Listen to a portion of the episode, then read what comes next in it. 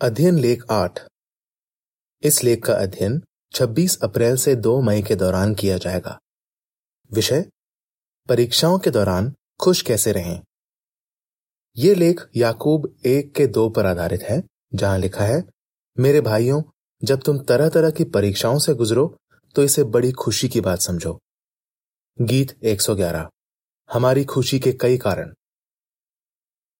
लेख की एक झलक याकूब की किताब में ऐसी ढेर सारी सलाह दी गई है, जो मुश्किलों को पार करने में हमारी मदद करेंगी। इस लेख में हम उसकी दी कुछ सलाह पर गौर करेंगे। उन्हें मानने से हम मुश्किलों के बावजूद यहोवा की सेवा खुशी खुशी कर पाएँगे। पैराग्राफ एक और दो। सवाल? मत्ती पाँच के ग्यारह के मुताबिक, जब हम पर परीक्षाएँ आती हैं तो हमें क्या करना चाहिए? यीशु ने वादा किया था कि जो उसके चेले बनेंगे उन्हें सच्ची खुशी मिलेगी। लेकिन उसने यह भी बताया था कि उन्हें परीक्षाओं का सामना करना पड़ेगा। यीशु के चेले होने के नाते आज हमें वो खुशी मिल रही है। लेकिन जैसे यीशु ने कहा, हम पर परीक्षाएँ भी आएँगी। हो सकता है हमारे परिवार वाले हमारा विरोध करें, सरकारें हम पर जुल्म ढाएँ, हमारे साथ काम करने वाले या साथ पढ़ने वाले हम पर गलत काम करने का दबाव डालें। क्या ये सब सोचकर हम घबरा जाते हैं, परेशान हो जाते हैं? आमतौर पर जब लोगों को सताया जाता है तो उन्हें खुशी नहीं होती। लेकिन परमेश्वर का वचन बताता है कि हमें ऐसे हालात में खुश होना चाहिए। उदाहरण के लिए, यीशु के चेले याकूब ने अपनी चिट्ठी में बताया कि जब हम मुश्किलों से गुजरते हैं तो हद से ज़्यादा परेशान होने के बजाय हमें इसे बड़ी खुशी की बात समझनी चाहिए। यीशु ने भी कहा कि जब हम पर जुल्म ढाए जाते हैं तो हमें खुश होना चाहिए। मत्ती पाँच के ग्यारह में लिखा है सुखी हो तुम जब लोग तुम्हें मेरे चेले होने की वजह से बदनाम करें। तुम पर जुल्म ढाएँ और तुम्हारे बारे में तरह तरह की झूठी और बुरी बातें कहें। मुश्किलों के बावजूद हम खुश कैसे रह सकते हैं? याकूब ने पहली सदी के मसीहों को जो चिट्ठी लिखी, उसमें हमें इस सवाल का जवाब मिल सकता है।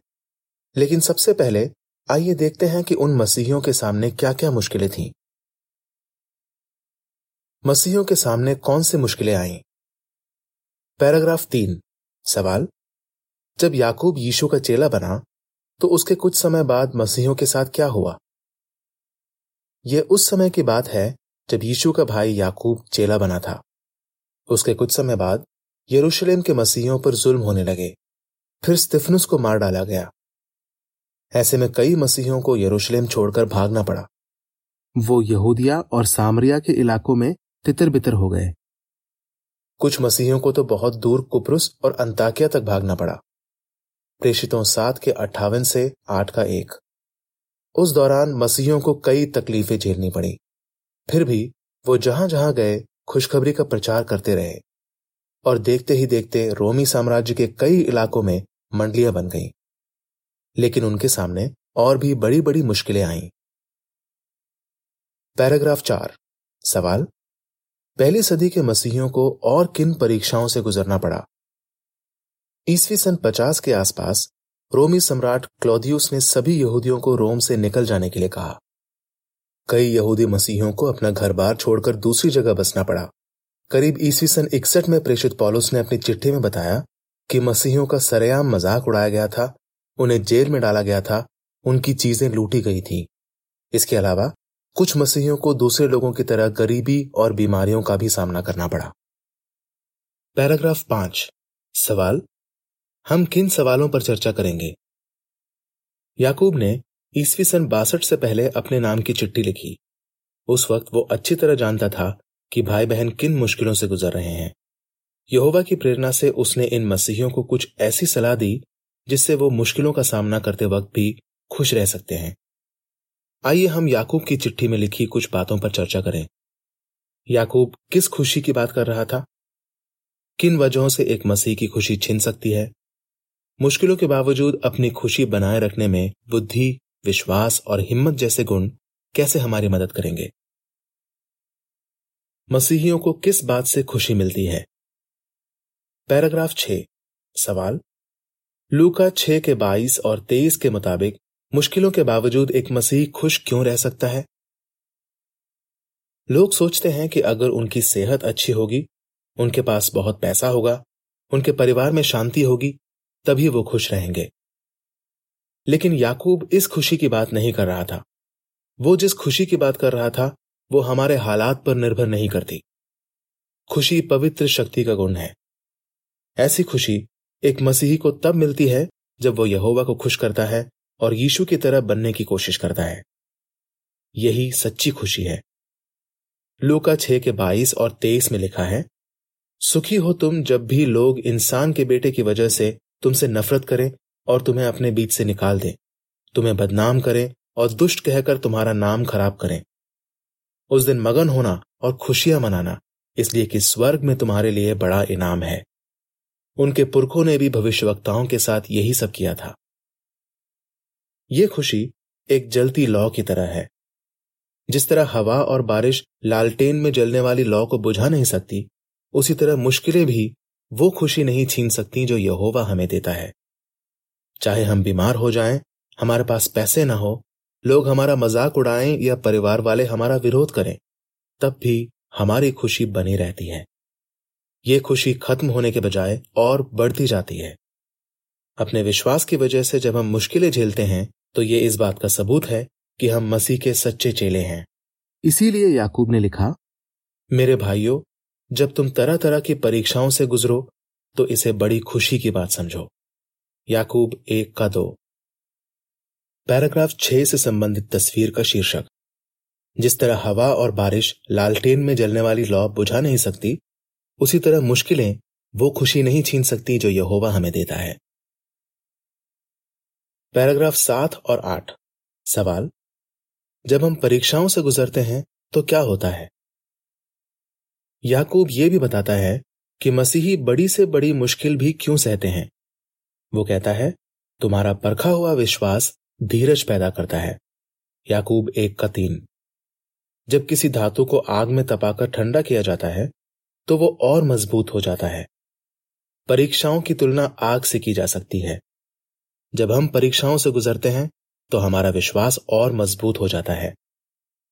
इसलिए याकूब ने लिखा, धीरज को अपना काम पूरा करने दो, ताकि तुम सब बातों में खरे और बेदाग पाए जाओ।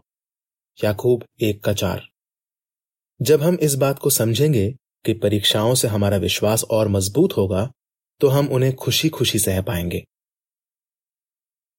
याकूब ने अपनी चिट्ठी में कुछ ऐसे हालात का भी ज़िक्र किया जिनमें हमारी खुशी छिन सकती है। वो कौन से हालात हैं और उनका सामना करने के लिए हम क्या कर सकते हैं?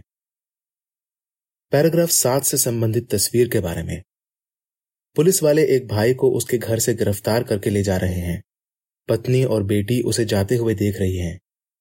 जब भाई जेल में है तो दूसरे भाई बहन उसकी पत्नी और बेटी के साथ मिलकर उपासना कर रहे हैं। माँ बेटी इस मुश्किल दौर में धीरज रखने के लिए बार बार यहोवा से ताकत मांग रही हैं। यहोवा उन्हें मन की शांति और हिम्मत देता है। इस वजह से उनका विश्वास और मज़बूत होता है और वो खुशी से इस मुश्किल दौर का सामना कर पाती हैं। चित्र शीर्षक परीक्षाओं की तुलना उस आग से क्यों की गई है जिसमें धातु को तपाया जाता है? खुशी बरकरार रखने के लिए क्या करें? पैराग्राफ नौ। सवाल, हमें बुद्धि की ज़रूरत क्यों है? जब हमें पता ना हो कि क्या करना है। जब हम किसी परीक्षा से गुजरते हैं तो उस वक्त हम ऐसे फैसले करना चाहते हैं जिससे यहोवा खुश हो भाई बहनों की हिम्मत बढ़े और हम यहोवा के वफादार बने रहें। लेकिन सही फैसले करने के लिए हमें बुद्धि चाहिए, क्योंकि अगर हमें समझ में ना आए कि हमें क्या करना है तो हम बेबस महसूस करेंगे और हमारी खुशी कम हो जाएगी। पैराग्राफ दस। सवाल, याकूब एक के पाँच के मुताबिक बुद्धि पाने के लिए हमें क्या करना होगा? क्या करें? यहोवा से बुद्धि मांगिए। अगर हम खुशी से मुश्किलों का सामना करना चाहते हैं तो सबसे पहले हमें बुद्धि के लिए यहोवा से प्रार्थना करनी चाहिए। तब हम सही फैसले कर पाएँगे। याकूब एक के पाँच में लिखा है, इसलिए अगर तुम में से किसी को बुद्धि की कमी हो तो वो परमेश्वर से माँगता रहे। और वो उसे दी जाएगी। क्योंकि परमेश्वर सबको उदारता से और बिना डांटे फटकारे देता है। अगर हमें लगे कि यहोवा तुरंत हमारी प्रार्थनाओं का जवाब नहीं दे रहा है तो हमें क्या करना चाहिए? याकूब ने कहा कि हमें परमेश्वर से बुद्धि मांगते रहना चाहिए।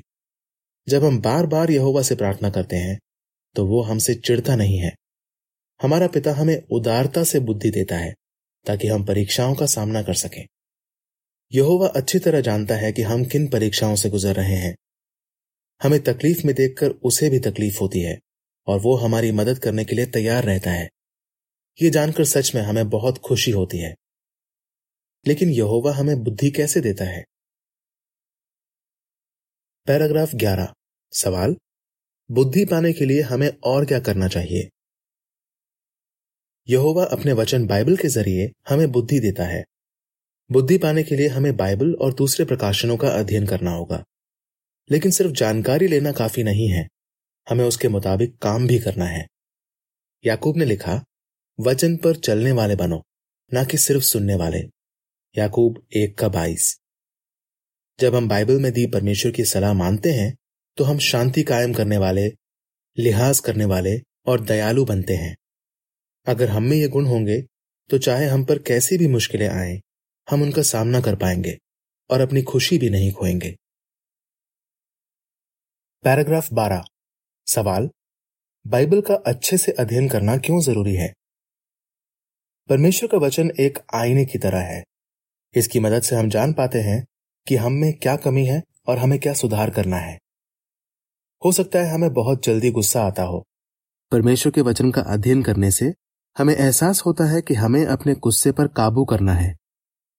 यहोवा की मदद से हम शांत रहना सीखते हैं, अपने गुस्से पर काबू करना सीखते हैं। इसका फ़ायदा यह होगा कि जब कोई हमें भड़काएगा तो हम शांत रहेंगे। जब हम तनाव भरे हालात का सामना करेंगे तो हम अपना आपा नहीं खोएँगे। शांत रहने से हम सोच समझ कर फैसले कर पाएँगे।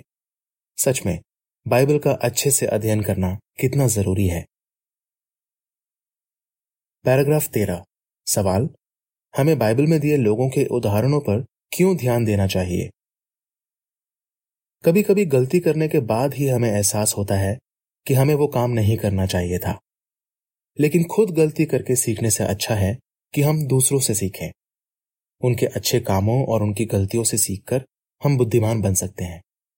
इसलिए याकूब ने अब्राहम, राहब अयूब और एलिया जैसे लोगों के उदाहरणों पर ध्यान देने का बढ़ावा दिया। इन वफादार सेवकों के सामने ऐसी मुश्किलें आईं जो उनकी खुशी छीन सकती थी। पर यहोवा की मदद से वो धीरज से इन मुश्किलों का सामना कर पाए। उसकी मदद से हम भी ऐसा कर सकते हैं। पैराग्राफ चौदह और पंद्रह। सवाल, जब हमारे मन में सवाल उठते हैं तो हमें उन्हें नजरअंदाज क्यों नहीं करना चाहिए? जब हमारे मन में शक पैदा हो हो सकता है हमें बाइबल में बताई कुछ बातें समझ ना आए।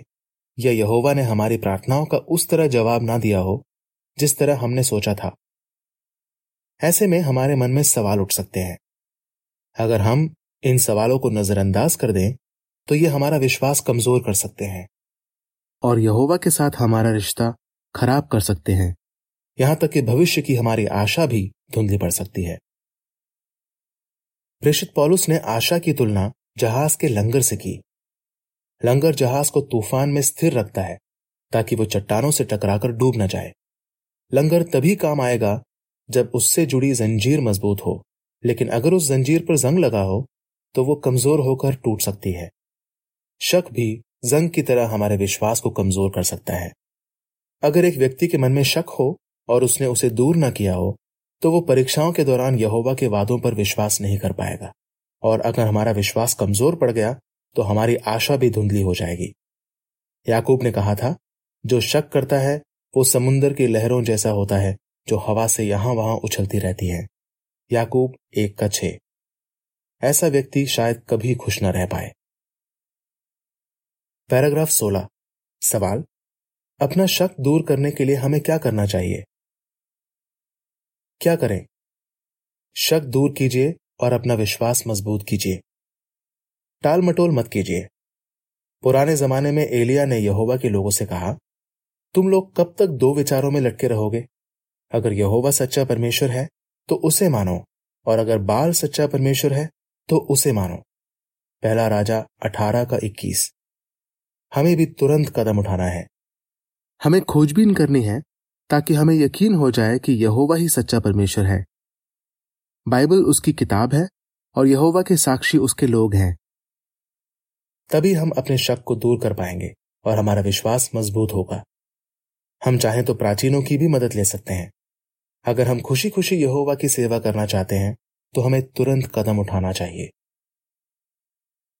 पैराग्राफ सत्रह।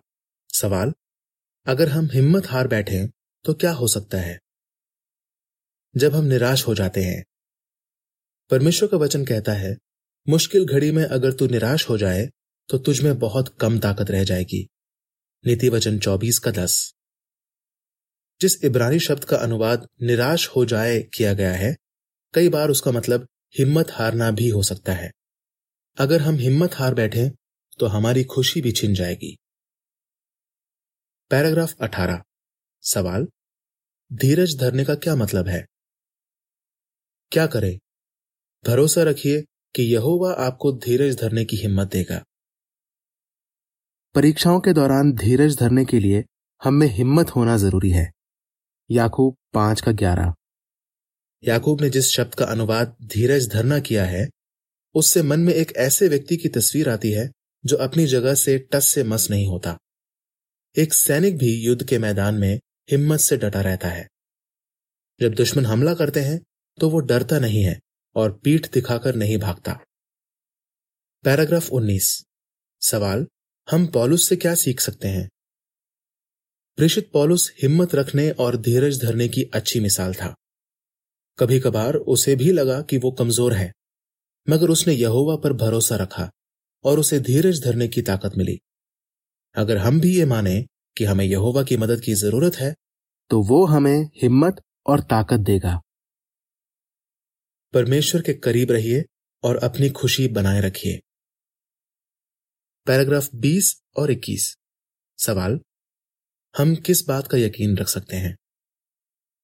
हम इस बात का यकीन रख सकते हैं कि यहोवा सजा देने के लिए हम पर परीक्षाएँ नहीं लाता। याकूब कहता है, जब किसी की परीक्षा हो रही हो तो वो ये ना कहे, परमेश्वर मेरी परीक्षा ले रहा है। क्योंकि ना तो बुरी बातों से परमेश्वर की परीक्षा ली जा सकती है, ना ही वो खुद बुरी बातों से किसी की परीक्षा लेता है। याकूब एक का तेरा। जब हमें इस बात का यकीन होगा तो हम अपने पिता यहोवा के और करीब आएँगे। यहोवा बदलता नहीं है। मुश्किलों के दौरान उसने पहली सदी के मसीहों की मदद की, और वो आज हमारी भी मदद करेगा। हमें गिड़गिड़ाकर यहोवा से बुद्धि, विश्वास और हिम्मत मांगनी चाहिए। वो हमारी बिनती ज़रूर सुनेगा। हम यकीन रख सकते हैं कि यहोवा मुश्किलों के दौरान खुश रहने में हमारी मदद करेगा। आपका जवाब क्या होगा? मसीहियों को किस बात से खुशी मिलती है? किन बातों से हमारी खुशी छिन सकती है? परीक्षाओं के बावजूद हम खुश कैसे रह सकते हैं? गीत 128 हमें अंत तक धीरज रखना है। लेख समाप्त।